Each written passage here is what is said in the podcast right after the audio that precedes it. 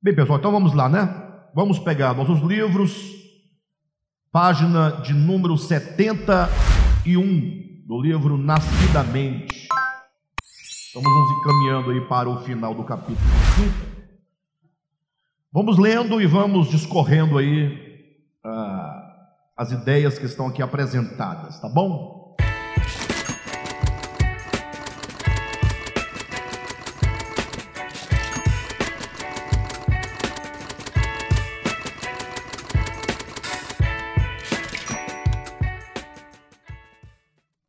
Diz assim, queridos, depois dessas três estrelinhas aí para baixo, da página 71, no auge de sua adolescência, entendendo-se o homem superior a todas as demais criaturas infra-humanas, encheu seu coração de vaidade, e desviando-se pouco a pouco de sua verticalidade, que ainda lhe permitia olhar para o Criador, começou a desejar por uma vida independente Dois pontos. Afinal, por que manter atado a um Deus? Por que me manter atado a um Deus por laços e algemas? Se meus braços são fortes e capazes de prover para mim tudo de que necessito. Falava o homem de si e para si mesmo. Temos aqui, queridos, três pontos importantes até aqui o momento dessa leitura. O primeiro nós falamos na semana passada, no último estudo, a questão no auge de sua adolescência, né? Mostrando que essa adolescência é uma referência a, a um estágio de consciência da humanidade quando ela se ensoberbece, entendendo a adolescência não no sentido literal, mas no sentido simbólico, né? Como assim acontece com a maioria dos seres humanos, quando atinge a idade da adolescência, é, é, costuma se rebelar contra os pais, contra os valores, contra os costumes, né? contra as regras, contra a disciplina. É um período assim em que a criança, esse estágio de adolescência, vai se sentindo potente, dono do mundo, é, e não raras vezes faz muitas besteiras, né? Falamos assim porque na parábola do filho pródigo, em que Jesus conta, falando acerca da queda do homem, Jesus fala que o filho mais moço é o filho que sai de casa, né? É o filho que representa Adão no seu processo de queda. Então, o filho mais moço implica essa essa fase, né, em que o homem ao se sentir superior aos demais seres da criação, quando o homem toca na sua intelectualidade, quando o homem passa a discernir entre o bem e o mal, então agora ele se sente capaz, se sente suficiente, e então, como assim, num ato de loucura, ele agora procura se distanciar do Criador. Como diz aqui no nosso texto, né, diz: e desviando-se pouco a pouco de sua verticalidade, que ainda lhe permitia olhar para o Criador, começou a desejar por uma vida independente. Então, aqui é o segundo ponto. Por quê? Desviando-se pouco a pouco de sua verticalidade. Ah, o livro de Gênesis é um livro que, embora ele seja mítico, ele esteja ali na, numa, num gênero literário rudimentar, mas as suas figuras são muito profundas. O que, que nós vamos notar? Que ali é dito que quando, depois que o homem peca, que o homem cai, aí então Deus aparece e vai ali trazendo algumas sentenças, né? Contra a mulher, contra o homem, contra a serpente. E quando então Deus se dirige à serpente, olha como interessante, o Senhor implica, ou melhor, o Senhor impõe sobre ela ah, um castigo. Ele diz: comerás pó todos os dias da tua vida, rastejarás e comerás pó. E por causa dessa ideia, que a partir de então a serpente seria um ser rastejante, comendo pó, essa ideia suscita muitos questionamentos, né? As pessoas esquecem do que há de essencial e ficam perguntando: será que a serpente, antigamente, a cobra, voava? Ou será que ela tinha pés, ela andava? Né?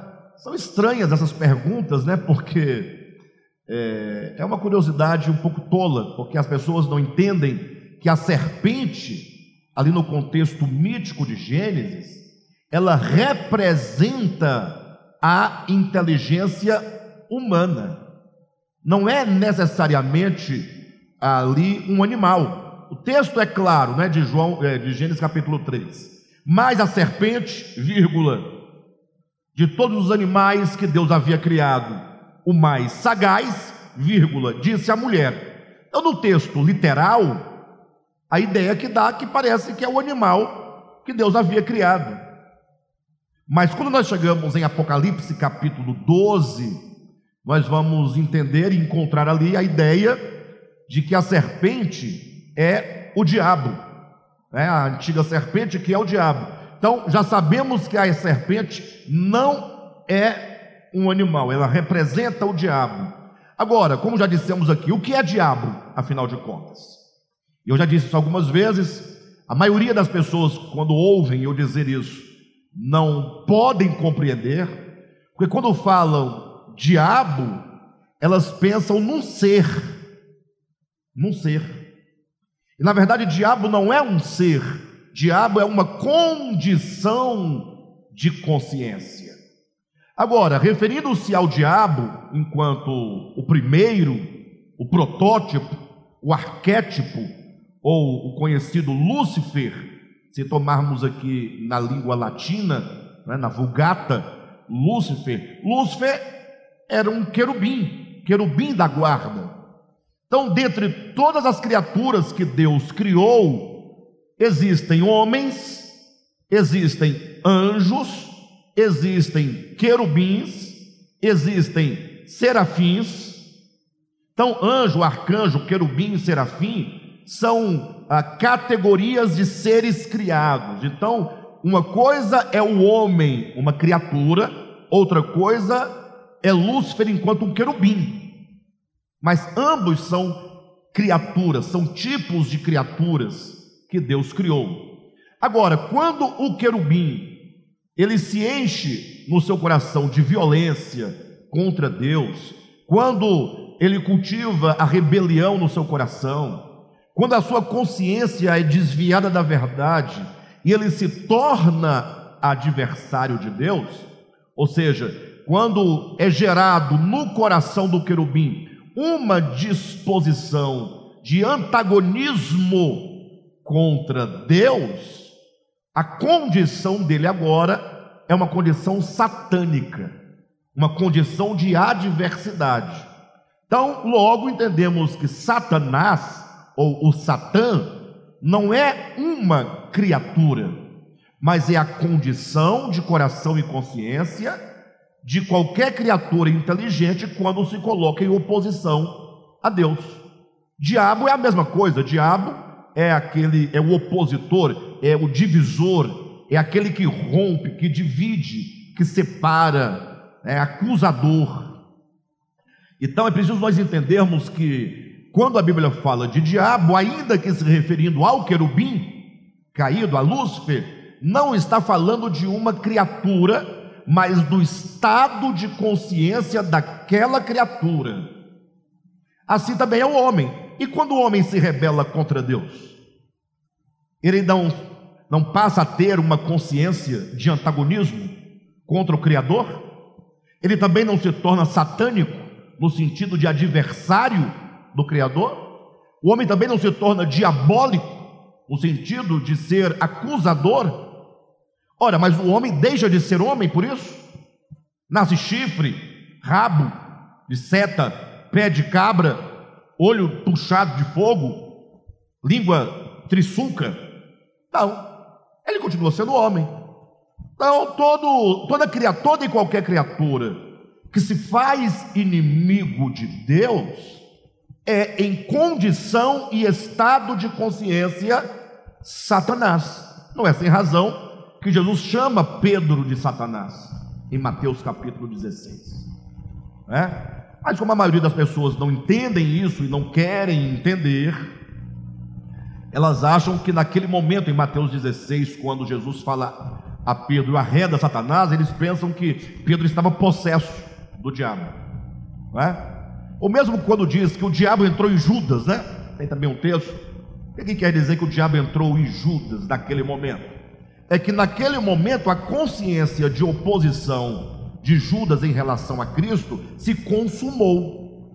Ou seja, ele foi nutrindo e cultivando uma oposição a Cristo, até que chega no ápice e ele é tomado completamente por aquela consciência de oposição. É o momento de plenitude de rebelião. Jesus fala a Judas, não ao diabo que estava nele. Ele diz: Vai e faça o que você, Judas, tem que fazer. É? E também o próprio Jesus vai chamar o próprio Judas de diabo, salvo engano, no capítulo 12, ou melhor, no capítulo 6 do Evangelho de João. Jesus, olhando para os doze apóstolos, ele diz: Não vos chamei eu em um número de doze, é, pois um de vós é diabo. Então, quando a inteligência humana ou a inteligência angelical. Inteligência é inteligência em níveis distintos, mas é a capacidade de interligar as coisas, de interagir com as coisas, de interpretar as coisas, a inteligência, interpretar, interagir. Quando essa consciência é onde reside o livre arbítrio, não é? Quando o ser criado tem tal consciência, essa consciência é a serpente. Alguém pergunta: ah, então é o diabo? A consciência é o diabo? Não, não. A inteligência é a serpente. Agora, cabe saber se é uma serpente rastejante ou é uma serpente hasteada. Puxa, nós temos que perceber isso. Lembra que Jesus fala claramente em João capítulo 3, versículo 15: Assim como Moisés levantou a serpente no deserto, Importa que o filho do homem seja levantado. Ou seja, ele compara a si mesmo com a serpente do deserto, e ele diz que a serpente do deserto representa o Cristo hasteado numa cruz, suspenso. Ora, por que, que Cristo é comparado a uma serpente? Mas não a qualquer serpente, uma serpente hasteada, sublimada, suspensa, erguida, não uma serpente terrena, rastejante, né, animal, mas uma serpente crucificada, uma serpente julgada, uma serpente completamente entregue e submissa à vontade de Deus.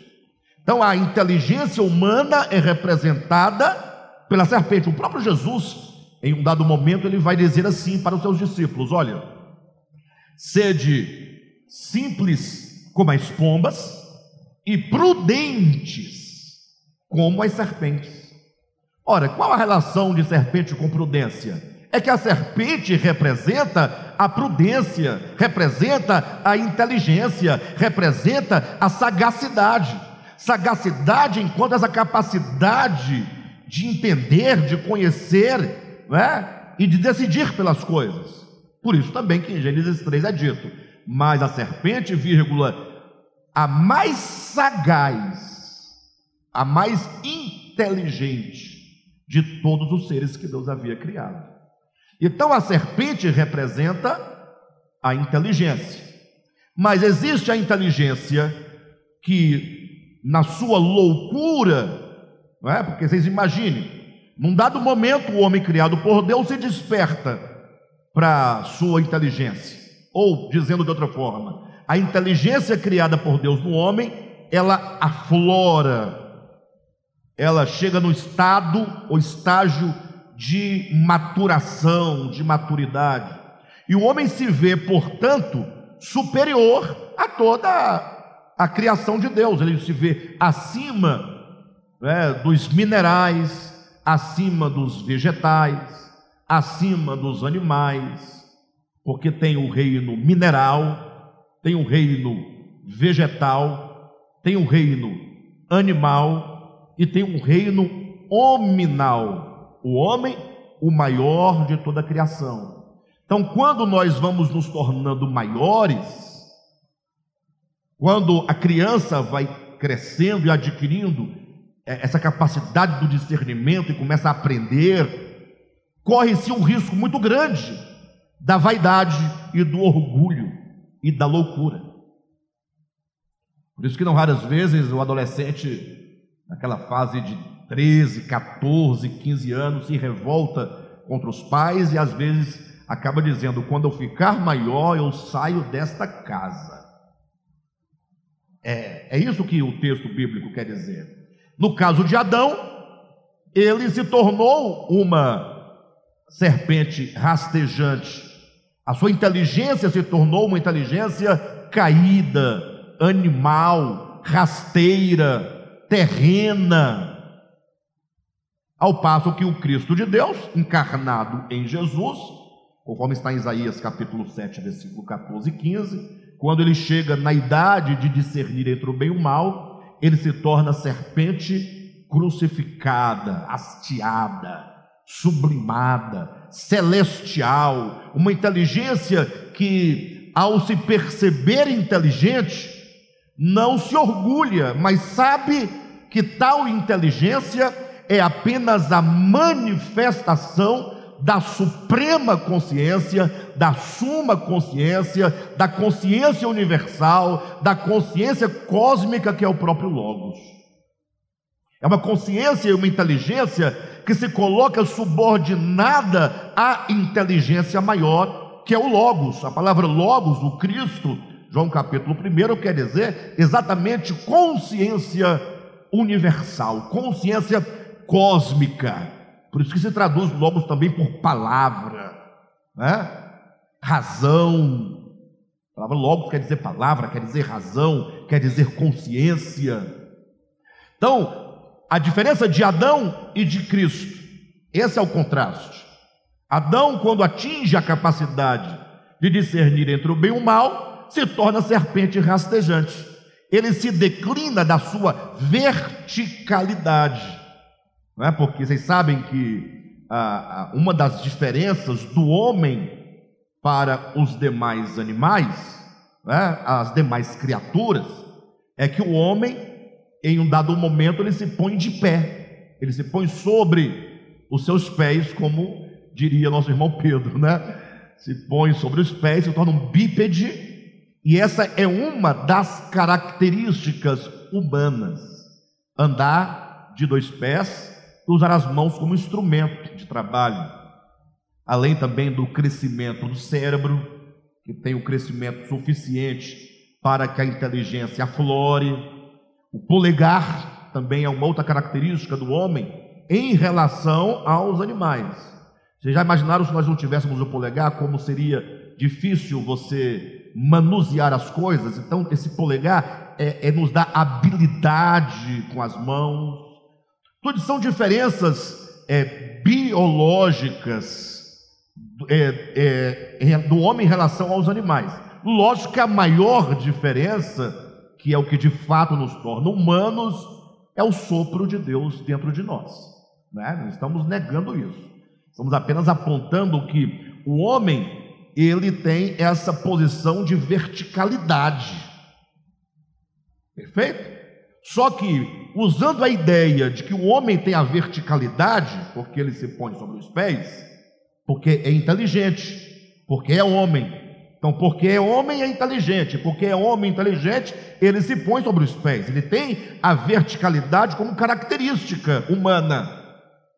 Então, usando essa verticalidade como metáfora, metáfora, dizemos que o homem agora vai se declinando da sua verticalidade para se tornar rastejante. Simbolicamente, o homem é como uma inteligência que agora rasteja. E a ideia de terreno, comer pó e rastejar implicam é, a, os símbolos de uma inteligência caída, animal e terrena.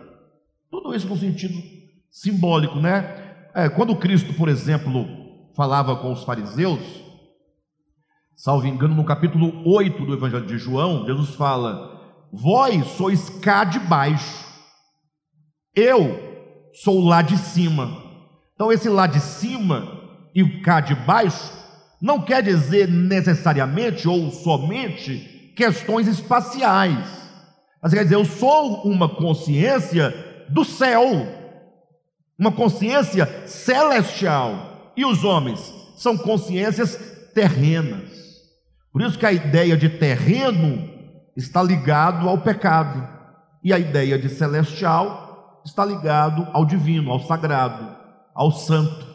É o santo em contraste com o profano. Esse é o segundo aspecto é, que nós podemos extrair aqui do nosso livro, quando diz: desviando-se pouco a pouco de sua verticalidade. Então, agora ficou claro a ideia de verticalidade aqui? Desviando-se pouco a pouco de sua verticalidade, o que significa que ele vai se tornando de humano animal.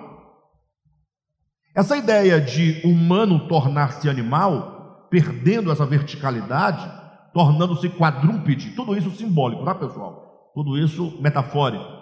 Está lá também na ideia de Nabucodonosor. Vocês lembram de Nabucodonosor? Qual foi o problema de Nabucodonosor que nós podemos encontrar em Daniel capítulo 4? Imagine vocês que ele construiu um grande império e tendo ele ah, conquistado um grande território, que é o Império Babilônico, ele construiu uma grande casa oficial, a casa oficial do rei, um grande palácio. Inclusive, os jardins de Babilônia são uma das sete maravilhas do mundo antigo. Então, ele cria aquele grande palácio, e aí ele olhando para a obra que ele havia realizado, ele diz: Esta é a grande casa que eu edifiquei. Ó, que eu edifiquei. Então, o texto de Daniel deixa claro que o que aconteceu naquele momento? Nabucodonosor deixa de dar a glória a Deus. E essa é a ideia de pecado original. Se vocês lerem Romanos capítulo 1, leiam a partir do versículo 18 em diante. Capítulo 1 de Romanos, do 18 em diante. Paulo deixa claro que o grande problema do homem em relação a Deus é esse estado de loucura de não conferir glória ao Criador e de não lhe render graças, antes fazer de si mesmo um Deus. Esse é o problema. Então, é interessante porque quando se fala de pecado, as pessoas é, logo vão querer buscar alguma coisa externa para chamar de pecado, e se esquece que até a sua própria religião pode ser o seu grande pecado. Se a sua religião te traz orgulho, te traz presunção, em detrimento ao outro que não tem a mesma compostura religiosa da sua religião, e você se põe acima do outro, e isso gera orgulho, e isso é o pecado original. Então, quando Nabucodonosor diz: Esta é a grande casa que eu edifiquei para a casa real, né, para ser a casa real, o que, que aconteceu? Ele perde a sua verticalidade, que ele era homem, e se transforma num animal, numa besta do campo. E segundo a Escritura, por sete anos fica ali comendo é, grama, comendo capim, comendo erva, como os animais, como as bestas do campo. Eu sei que é, em pleno século 21, né? Pós-modernidade, alguns poderão dizer, mas será mesmo que Nabucodonosor virou uma besta assim? Porque empiricamente falando, pragmaticamente é uma coisa diferente, não é? Alguém se transformar numa besta. E aí agora o mundo se divide entre os que acreditam que ele virou uma besta e os que não acreditam que não virou besta coisa nenhuma. Aí fica os bestas acreditando que virou e os bestas que não acreditam que virou. Quem está entendendo? No final está todo mundo bestificado, porque a ideia não é essa. A Escritura não nos serve para nós ficarmos atrás dessa investigação, que caso você chegue a uma conclusão plausível, não vai resolver nada. Virou, não virou, virou, e daí? Não virou, e daí? O que importa é o ensinamento. Qual é o ensinamento? O homem tem por característica humana, porque é inteligente, porque tem o, o, sopro divino, que é a consciência cósmica, que é o Logos, que é o Cristo, que o faz um ser inteligente, ele tem por característica a verticalidade. Homem é vertical. E o animal, por perder a capacidade do bom uso da sua inteligência, a sua inteligência se torna louca, ou seja, o homem se torna um ser bruto, animal, no sentido da, da, da inteligência, da consciência. Então, o animal, o homem que vira animal, é o homem que perde a sua verticalidade. Querem ver? Abra a Bíblia rapidamente aí em Romanos capítulo 1. Eu sei que essas nossas conversas, nossas falas, é, nossa interpretação, e isso é que significa ler a Bíblia organicamente, né? é compreender o sentido mais profundo e não ficar é, lutando com as letras do texto, perfeito? É tocar no espírito do texto e não criar dificuldade. Vamos lá, o capítulo 1 de Romanos do 18 em diante, olha. A ira de Deus se revela do céu contra toda impiedade e perversão dos homens que detêm a verdade pela injustiça. Pronto. Aqui nós temos aqui é, duas coisas. A ira de Deus, então, existe uma ira. A ira divina recai sobre quem? É a pergunta. A ira de Deus, que todos os cristãos conhecem e pregam, né? Inclusive, algumas pessoas entendem que para identificar o bom pregador, bom pregador é aquele que, entre outras coisas, prega sobre o inferno. É. Prega sobre juízo. Se não pregar, inferno e juízo, não considerado bom pregador. Bem, mas sobre o que a ira de Deus é derramada? É? Sobre quem corta cabelo, sobre quem come carne de porco, sobre quem trabalha no sábado, sobre quem usa anel, usa piercing, usa tatuagem, sobre quem que, que a, a ira de Deus se derrama. Então está aqui, ó. A ira de Deus se revela do céu contra toda impiedade e perversão dos homens. Contra toda impiedade e perversão dos homens. Mas não é de qualquer homem, dos homens que detém a verdade pela injustiça. Alguém vai perguntar, mas que impiedade e perversão é esta? Bem, o texto vai dizer. Então a impiedade está em oposição à verdade. Não tem como você viver a verdade de Deus e ser ímpio. E não tem como ser ímpio e viver a verdade. São coisas contrárias. O que é ser ímpio? É se opor à verdade. A palavra ímpio quer dizer não santo. Im é uma partícula de negação, pio é santo. Não tem o Papa Pio XII? Pio é, é santo, é piedoso. Então, ímpio é não piedoso, é não santo. Então, o que faz uma pessoa não santa? Não piedosa é a pessoa que se opõe à verdade. Está vendo que nós já ah, andamos aí um, de, alçamos um degrau, né? Você já sabe que a ira de Deus se manifesta contra toda sorte de impiedade e perversão dos homens que detêm a verdade, né? Detêm a verdade pela injustiça. Verdade de um lado, injustiça de outro. Quem vive a verdade é pio. Quem vive, né, a iniquidade é ímpio. OK? Agora, já chegamos a esse entendimento. Agora a grande questão é, tá, então eu tenho que saber o que é a verdade. Para eu saber que eu não me oponho à verdade, eu tenho que saber o que é a verdade.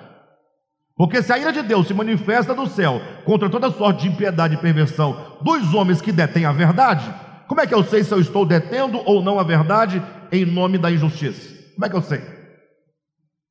Como é que eu sei se eu estou a favor da verdade ou a favor da injustiça?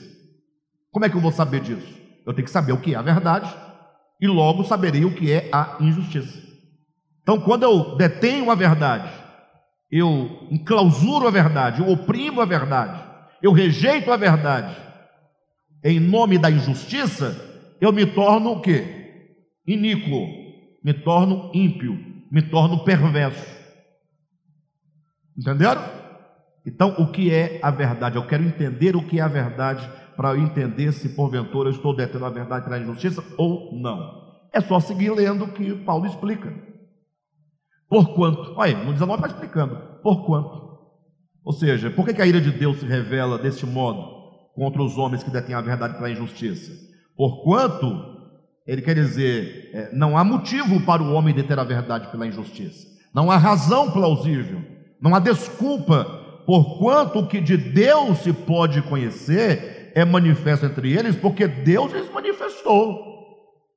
Porque os atributos invisíveis de Deus, assim o seu eterno poder, como também a sua própria divindade, claramente se reconhecem desde o princípio do mundo, sendo percebidos por meio das coisas que foram criadas. Tais homens são por isso indesculpáveis. Ou seja, Deus se mostrou e se mostra a todos os homens, em todos os tempos, em todos os lugares.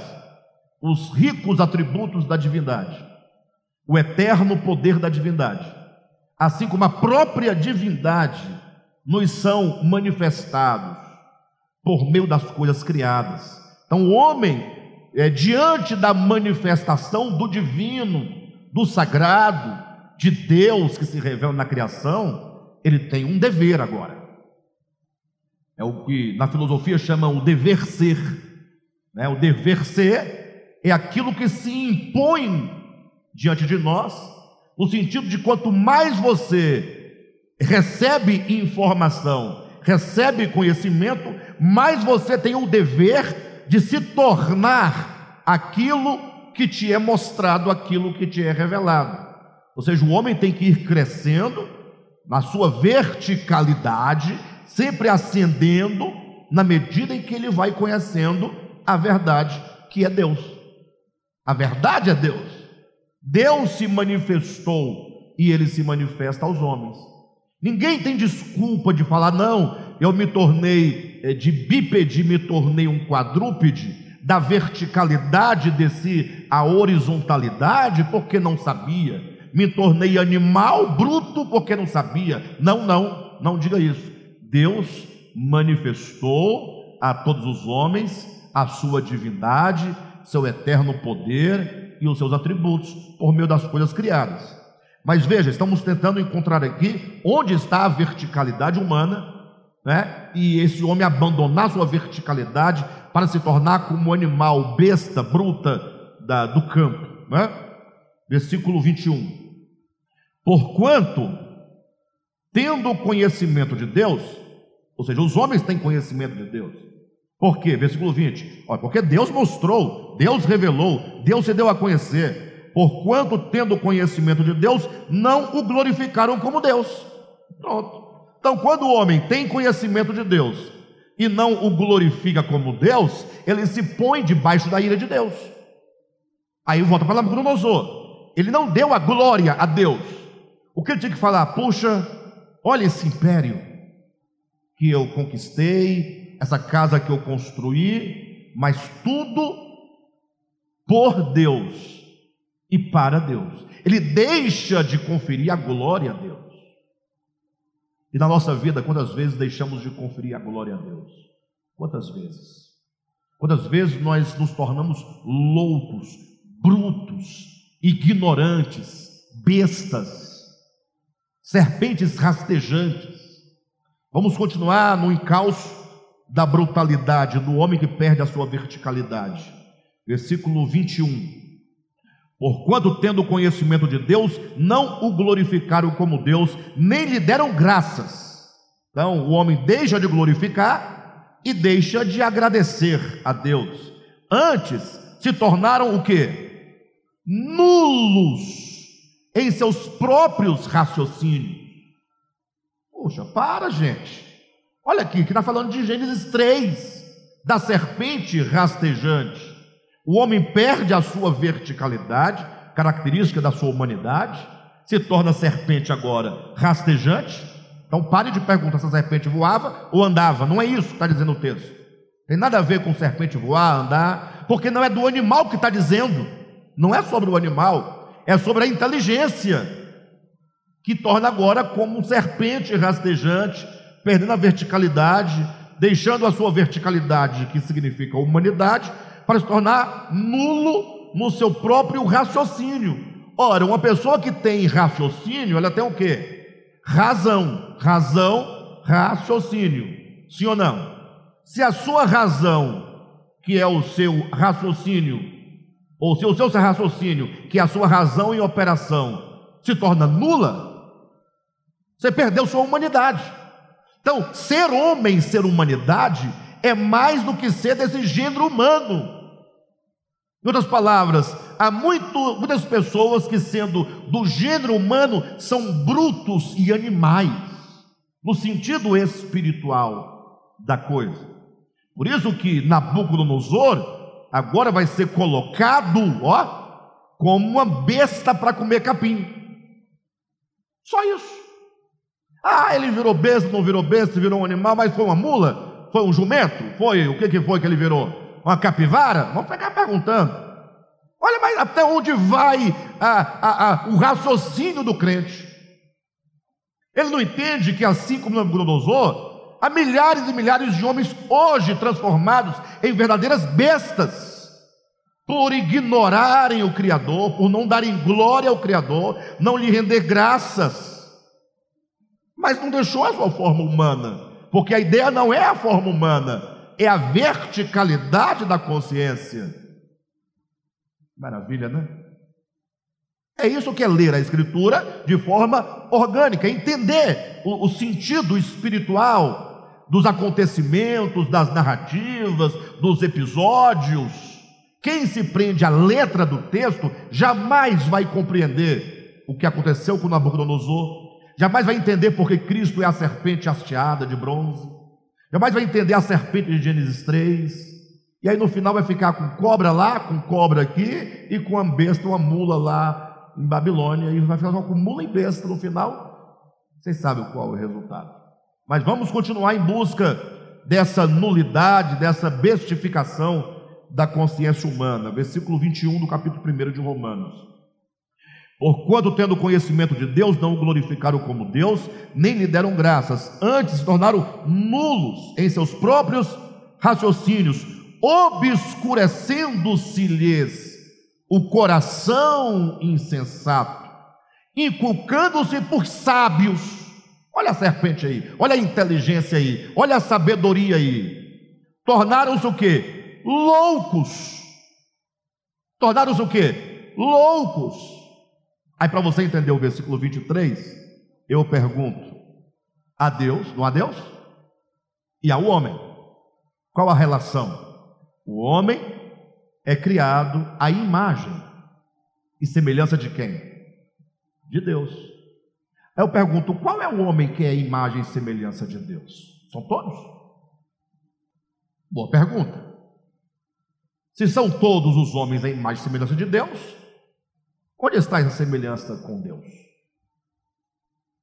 Porque às vezes o homem parece uma besta selvagem, sim ou não?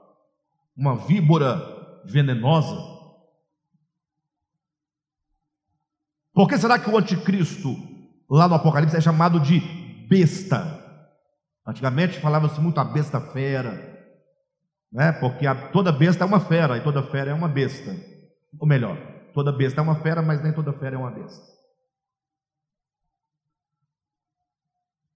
O homem, inculcando-se por sábio, tornou-se o quê? Louco. E quando o homem que é sábio, o sábio não é a sabedoria, não é a inteligência, e sabedoria e inteligência não é a consciência eterna, divina, cósmica, não é o Logos. Mas quando essa consciência se obscurece, se torna louco, animalesca, ele agora é imagem e semelhança de Deus? Olha o que acontece, olha o versículo 23. E mudaram a glória do Deus incorruptível. Ora, se você, se o homem é imagem e semelhança de Deus, o homem é a glória de Deus. Então, o homem ser a imagem e semelhança de Deus é ter essa glória de Deus. O que é a glória? É mostrar esse Deus. E Deus se revela por meio da consciência humana. Só que quando esse homem se torna agora louco, ele transforma a glória de Deus em quê? Olha o texto bíblico. Versículo 23. E mudaram a glória do Deus incorruptível em semelhança de homem corruptível, bem como de quê? Aves, quadrúpedes e répteis. Daí o homem reproduzir essa sua loucura e insensatez em ídolos em forma de animais. Porque se o homem é a imagem e semelhança de Deus, quando o homem decai, ele agora passa a expressar o quê? Aí vem os ídolos como manifestação da condição de sua consciência. Ele fala, já tem nada a ver o homem com o ídolo que ele faz. Não tem nada a ver? É? Não tem nada a ver? Então, segura Romanos aí, não sai daí não, e abra no Salmo de número 115. Aí você vai ver se não tem nada a ver, né? Isso se eu estiver correto do Salmo. Acharam 115? Não a nós, Senhor, não a nós, mas ao teu nome da glória por misericórdia da tua fidelidade. E nós temos que ler a Bíblia, e nós estamos lendo aqui Romanos, primeiro, para explicar é, Gênesis 3, para explicar a serpente, para explicar a besta do Nabucodonosor, para explicar a loucura humana aqui, o problema do pecado, de não dar glória a Deus, não lhe render graças, tudo isso. Aí você vai para um salmo desse, você não pode engolir isso aqui como quem, como um avestruz que vai comendo o que vem pela frente, vai engolindo, sem, né? Ele diz assim: olha, não a nós, Senhor não a nós. Olha a oração. Está tudo relacionado, todos os textos que nós estamos citando aqui, um complementa e explica o outro. Não a nós, Senhor, não a nós, mas ao teu nome da glória, por amor da tua misericórdia e da tua fidelidade.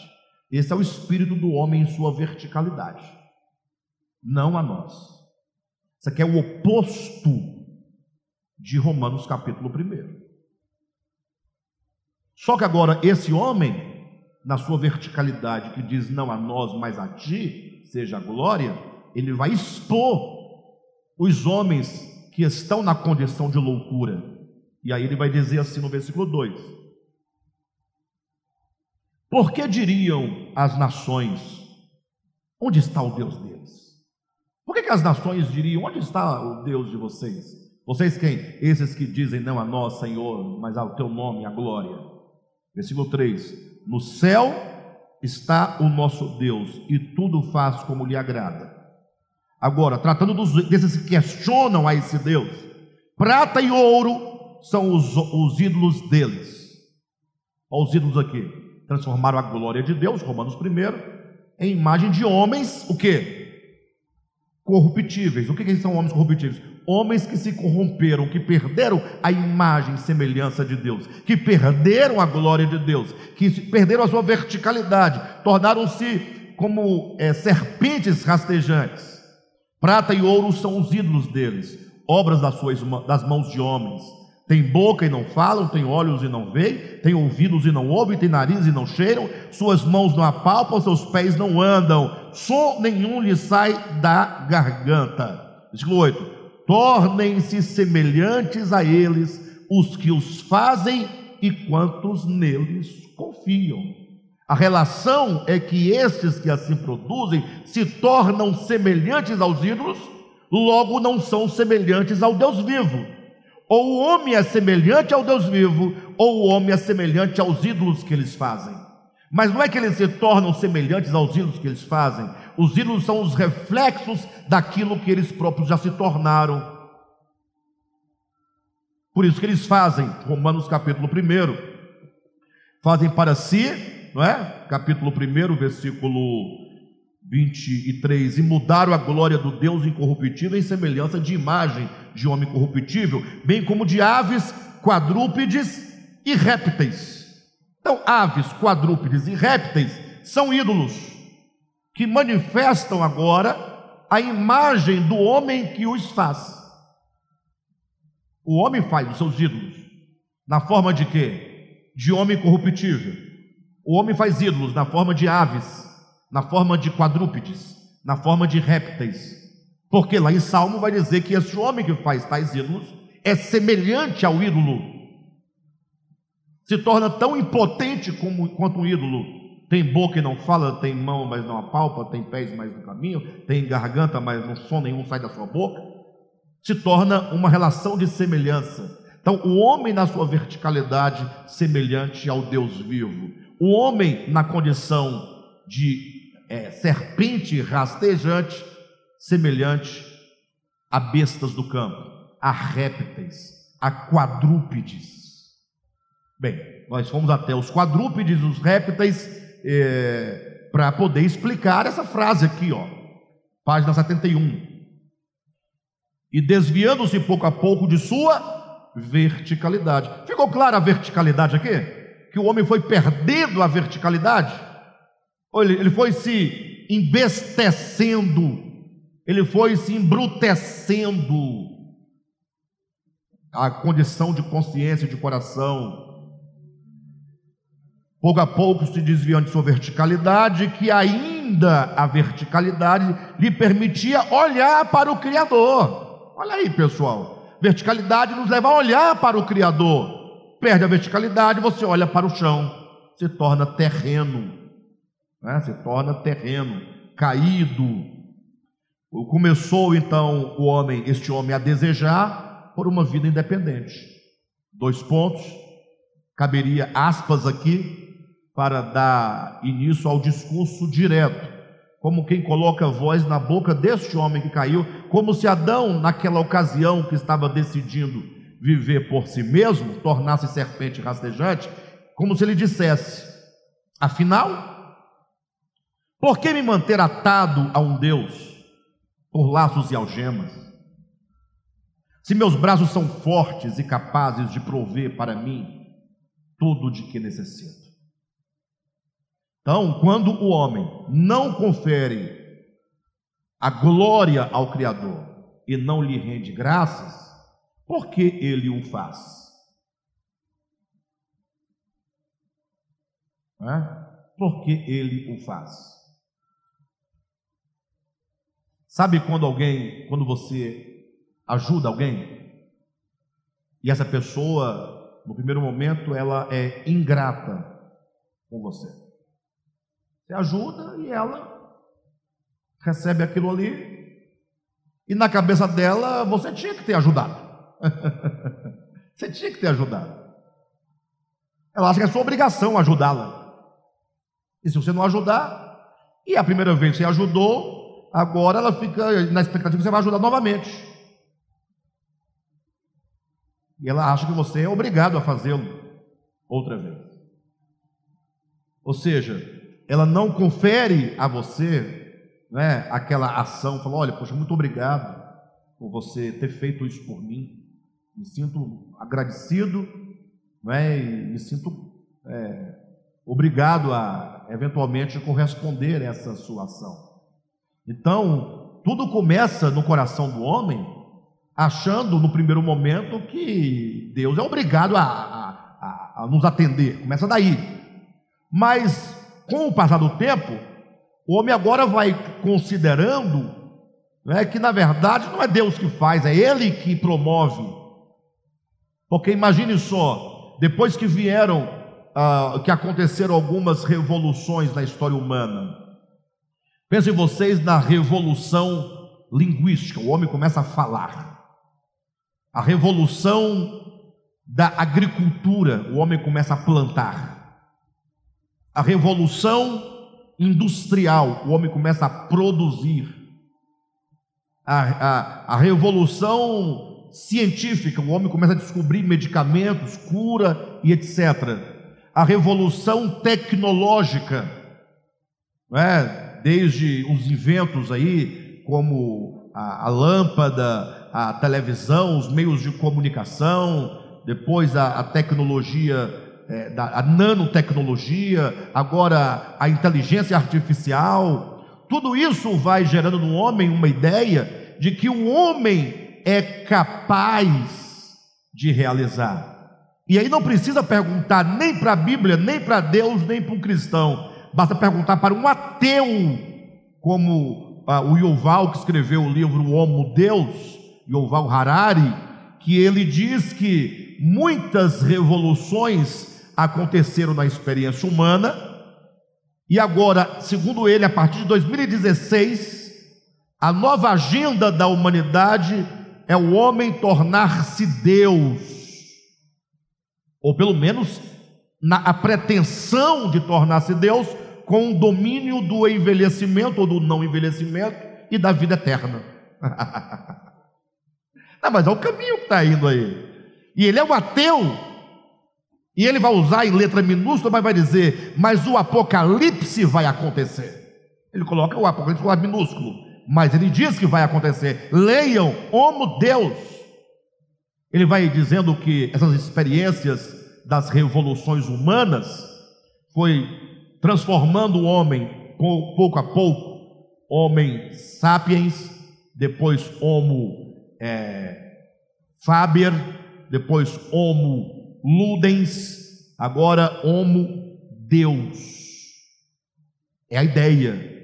Ou seja, ele quer dizer, o que o homem vai conquistar agora? É a pergunta do Harari que, que, o que, que falta para o homem conquistar? O que, que falta para a árvore do conhecimento do bem e do mal, que mata se dela depender? Que, qual é o fruto final? Qual é o amadurecimento final do fruto da árvore do conhecimento? Senão a pretensão de cumprir e de realizar a promessa da serpente: serás como Deus. Então, essa é a ideia. O homem se torna ingrato, o homem passa a conferir a si. Por que, que ele não dá glória a Deus? É porque fui eu que fiz. Eu não dependo, diz o homem, de Deus para resolver o problema da minha saúde. O homem inventou a, a, a penicilina, uma grande descoberta. Muitas doenças já são resolvidas Harari vai dizer que o problema do homem não é um problema espiritual, não é um problema, é, é, é um problema, diz ele, um problema técnico, é um problema mecânico. Ele diz que o, o homem é como um carro. Quando o carro para, não anda mais, ele tem um problema de natureza física e mecânica. Ah, faltou gasolina, então coloca gasolina que o carro vai andar. Não, o carro ele é, quebrou lá um mecanismo tal, troca a peça, ele vai andar. Qual é o problema do homem? Ele fala: o problema da angústia do homem não tem nada a ver com Deus. O problema do homem é um problema técnico. Você pode resolver corrigindo os, a, a comunicação entre neurônios que vão gerar substâncias da alegria, do prazer, da satisfação. Então, diante desse quadro, diz o Harari, o homem está chegando agora no ponto de assentar-se no santuário de Deus, julgando-se como se fosse o próprio Deus. Este é o homem bestificado, embrutecido, ignorante. É a besta que se transformou Nabucodonosor, é a serpente rastejante, lá de Gênesis capítulo 3. Não é? E é isso que nós estamos apresentando aqui, que está acontecendo com este homem. Página 71. Não é? No auge de sua adolescência, entendendo-se o homem superior a todas as demais criaturas infra-humanas, encheu o seu coração de vaidade e, desviando-se pouco a pouco de sua verticalidade, que ainda lhe permitia olhar para o Criador, começou a desejar por uma vida independente. Afinal, por que me manter atado a um Deus por laços e algemas, se meus braços são fortes e capazes de prover para mim tudo o de que necessito? Falava o homem de si, para si mesmo. A loucura tomara conta do coração juvenil, e utopias e miragens lhe faziam enxergar um país distante, cheio de alegria e prazer, licenciosidade e luxúria, permissividade e liberdade. ai, ai, ai. Vocês estão entendendo aqui que a narrativa é do filho pródigo, né? Dá para perceber. A loucura tomara conta do seu coração juvenil, do filho mais moço, e utopias. Utopia, é, a palavra utopia quer dizer lugar nenhum. Utopia é aquilo que não há, aquilo que não existe, só existe na sua cabeça. Utopia, u partícula de negação, não. Topia vem de topos, lugar. Topografia é a grafia, o registro daquele território, daquele lugar. Utopia é nenhum lugar, lugar nenhum, fantasia.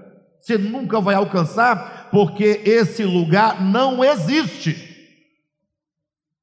O filho pródigo achou que ia para um lugar distante e encontraria um lugar cheio de quê? A loucura tomara conta do, do coração juvenil e utopias e miragens. A miragem é quando você vê, mas quando se aproxima, não, não há nada. A miragem é, faz parte da sua loucura. É, utopias e miragens lhe faziam enxergar um país distante, país esse cheio de alegria e prazer, licenciosidade, luxúria, permissividade e liberdade. A serpente da inteligência humana. Ah, irmãos, a serpente da inteligência humana oscilava entre o hastear-se na cruz e o rastejar-se no pó. Porque percebem que nós estamos dizendo no auge da sua adolescência, entendendo-se o homem superior a tudo, dizia no coração: por que, que eu vou me tornar sujeito a um Deus ligado a ele, a ataduras, a, a algemas? Por que não ir para um país tal e viver assim? Prazeres, licenciosidades, luxúrias, permissividade, liberdade. Percebe-se aqui que a narrativa do texto está colocando o homem aqui num processo de queda.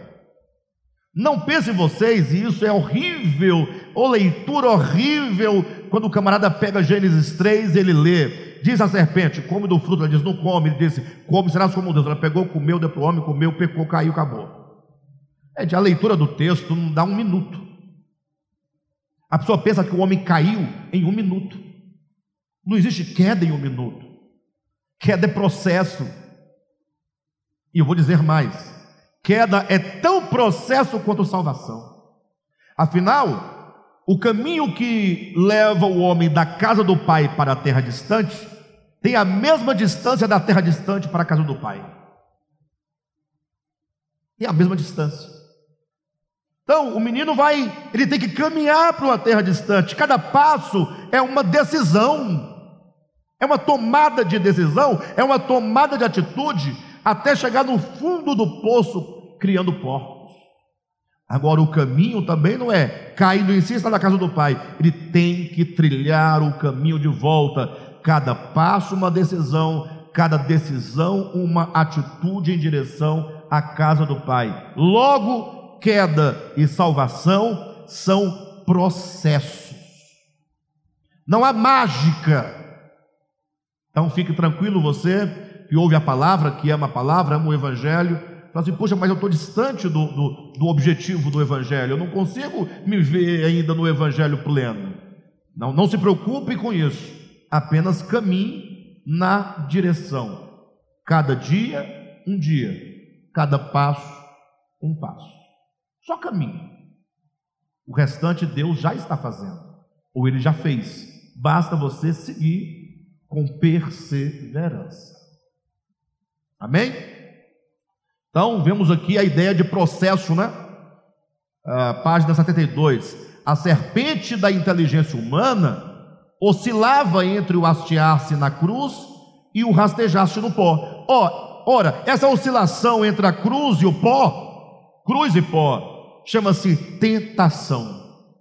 Tentação ela está acontecendo. A tentação é quando você fala, puxa, a cruz. A cruz, né? Aí você fala, puxa, mas e o pó?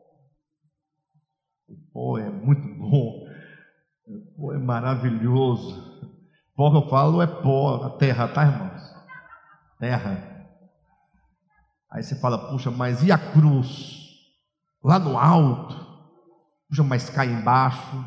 Aí você fica sendo o quê? Tentado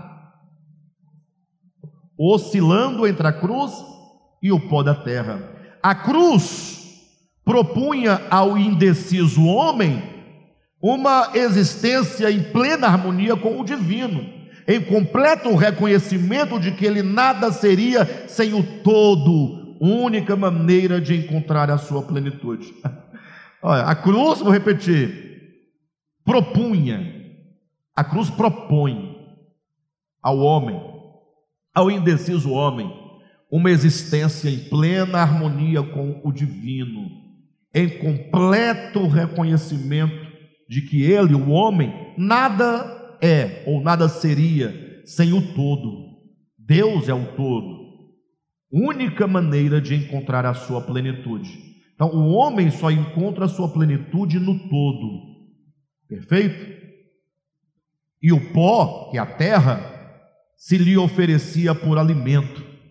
O pó se oferece ao homem por alimento, garantindo-lhe fazê-lo senhor de todos os reinos do mundo, por onde rastejaria todos os dias de sua vida. E aqui já estamos dialogando com a tentação de Cristo no deserto, quando o diabo lhe oferece todos os reinos do mundo. Então, se por um lado a cruz propõe uma existência plena em plena harmonia com Deus, uma existência em completo reconhecimento de que o homem nada é sem o todo, porque o todo, estar no todo, é a única maneira de encontrar a sua plenitude.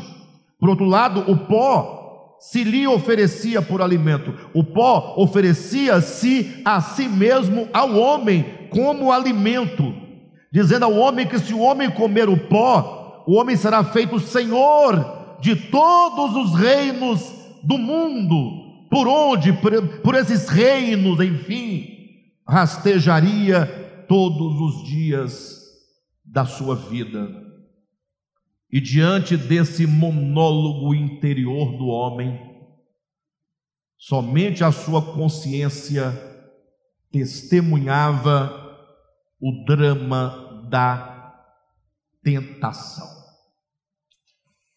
É, irmãos, vou parar por aqui, porque se eu continuar a leitura, eu poderia conseguir chegar à página 74 lendo, mas nós iríamos perder muita coisa que está aqui dentro, e eu não quero fazê-lo de qualquer maneira. Eu vou devagarzinho, sem pressa, tirando o melhor deste livro e o melhor das Escrituras, porque este livro é apenas paráfrases dramáticas do texto bíblico.